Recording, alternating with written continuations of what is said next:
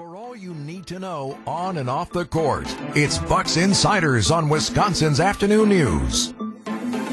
The Athletic's Eric Nehm on Bucks Insiders is presented by Pella Windows and Doors of Wisconsin. Call Gina Della from Pella today or visit PellaWi.com. And Best Electric. Best Electric can protect your home this winter with a whole home generator system. Connect with the best and find out more at bestelect.com.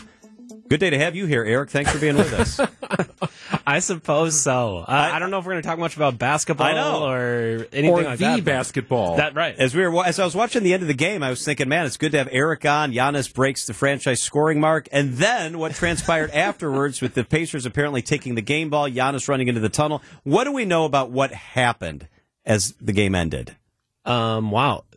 Very little. I shouldn't say that. There's lots of theories. I feel like I'm talking about like the JFK conspiracy at this point. Right. Like there's a lot of different ideas which direction the ball was flying. There had to be a second ball, right? But no, there is actually a second ball. So what I learned last night is that for any NBA game, there's three game balls. There's the one that's used, and then there's two backups. There's a first backup and a second backup. So after the game, this is what I think occurred. I believe that as soon as the game ended, a Bucks staffer grabbed the basketball, one of their security guards grabbed it, gave it to another staffer. That staffer took it back to the Bucks locker room. At the same time, the Pacers grabbed the secondary, the backup game ball, and they took that to their locker room because Oscar Shibwe scored his first NBA points last night, sort of. Because he also scored in the in-season tournament finals, which kind of count and kind of don't count, because technically that's game 83, so it's tough to say whether or not that's officially an NBA basketball game that will go down on the stat books. And we have no idea if the in-season tournament's ever going to exist or how long it's going to exist for, so no one really knows. So because of that, they felt they needed that ball as well. So they take what is believed to be the secondary game ball into the tunnel. Giannis sees it going into the tunnel and is upset because he just broke the Bucks franchise record for points in a single game. That is his ball. He would like it. So he goes up the tunnel. Thanasis Antetokounmpo follows him up there. Cam Payne follows him up there. Jay Crowder follows him up there. Some of the Bucks security staff and other coaches and things like that follow him up there and try to bring them back.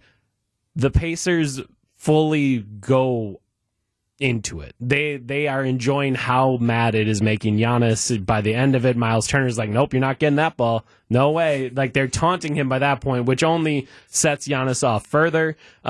Rick Carlisle claims that the Pacers GM, Chad Buchanan, was in the middle of it. He got an elbow to the ribs at one point. Chad assured journalists that he is fine, but that is kind of what happens. So then after all of that, we finally get to the locker room. I go into the locker room. There is a basketball right next to Giannis Antetokounmpo, which I am led to believe is the official game ball. And the only thing that Giannis will say to the staffer that brought it there is, this is not the game ball. It does not feel like the ball that I shot tonight. I played 37 minutes. I shot 32 free throws. I don't even know how many shots ended up taking, 28, something like that. I was in the game the whole time. This ball does not feel like that ball. And I would know. I was in the game. So this is not that ball. So while I am led to believe from the video, the eyewitness accounts, that the Bucks had possession of the official game ball the entire time, it was in the locker room, it was all ready to go, Giannis does not believe that. And as far as this, I guess, whole matter is concerned, the only person that matters and how they feel about it is Giannis. Yeah. What, if he doesn't believe it is, well then it's going to be I'm going to be pretty hard pressed to convince him. Where I never touched the basketball, I only saw it on video. I did see it in the locker room, but by that point, the switch could have been made, so who knows? And that is where we are. Okay, so prior to that, if you were watching the game, aside of Giannis's 64 points, which was insane, aside of Ballgate 2023, there were also 8 technical fouls and an ejection in this game. And oh, by the way, the Bucks and Pacers will play again on January 1st in Milwaukee. They don't like each other. That seemed very apparent watching this game. And the fun thing is, it's not just January 1st. It's a home and home. So January 1st and January 3rd, Bucks Pacers. Great. So they can really just stew in that hate that they have for each other. But no, these two teams don't like each other. And I think that's one of the major takeaways that I had of this game was that we do not often see the Bucks feel this way about teams. Teams feel this way about the Bucks. But for the last 5 years, the Bucks have been one of the best teams in the league. Teams go after them, try to rile them up, and the Bucks don't really ever take the bait. And I just thought last night was different because in the first quarter, you know, Tyrese Haliburton has a dunk on Marjon Beauchamp. He's talking a little bit on his way back, and Giannis just sticks the elbow out a little bit. Knocked him down. And down goes Tyrese Haliburton. And you can say, you know, he didn't mean to hit him that hard. No, that was a message. Whatever. That was a message. I would say that was a message. So you kind of take that through the rest of the game. Right after that, the Bucks go on a run. They get a first quarter lead. They carried it in the second quarter. The young guys are playing well. And then in the third quarter, all of a sudden, the Pacers are back in it. How's it going? Giannis takes a hard foul at the start of the fourth quarter. And then as soon as anyone makes any contact with Giannis, you know that Bobby Portis is going to be on his way. And Bobby Portis was on his way. And Aaron Neesmith was in a world of trouble at that point. So luckily his teammates got in the middle of it. But no, it was just over and over and over again. And I thought one thing that really stuck with me, and this will be my story at The Athletic tomorrow, is that, you know, when we talked to Dame Lillard at the end of the night, and Dame wasn't in the mix-up, but obviously he was on the floor the whole time.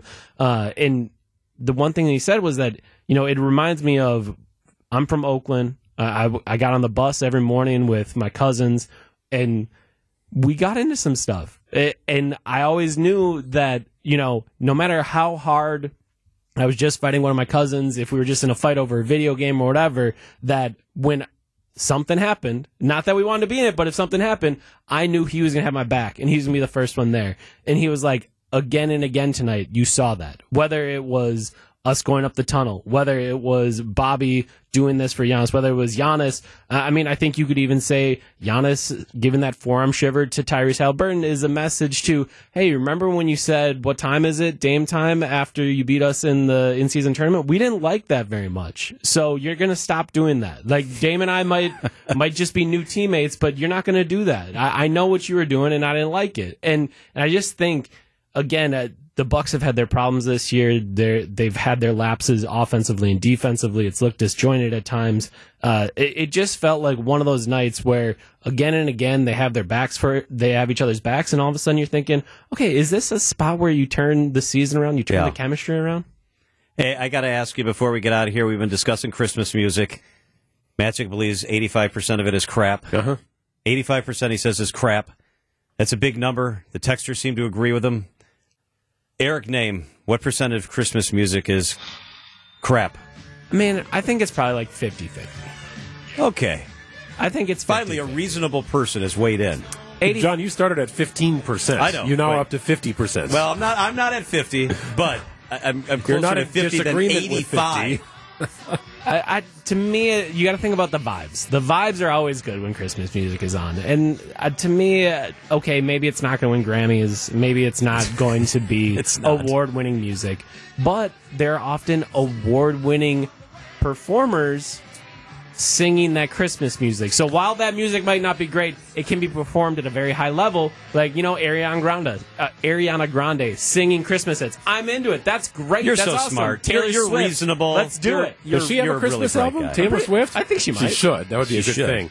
It'd be number one right now. Christmas is the time of year you say, Alexa, next song, more than any other time of the year. If you're a Grinch. No, if you're a human. I am Greg Matzek, American.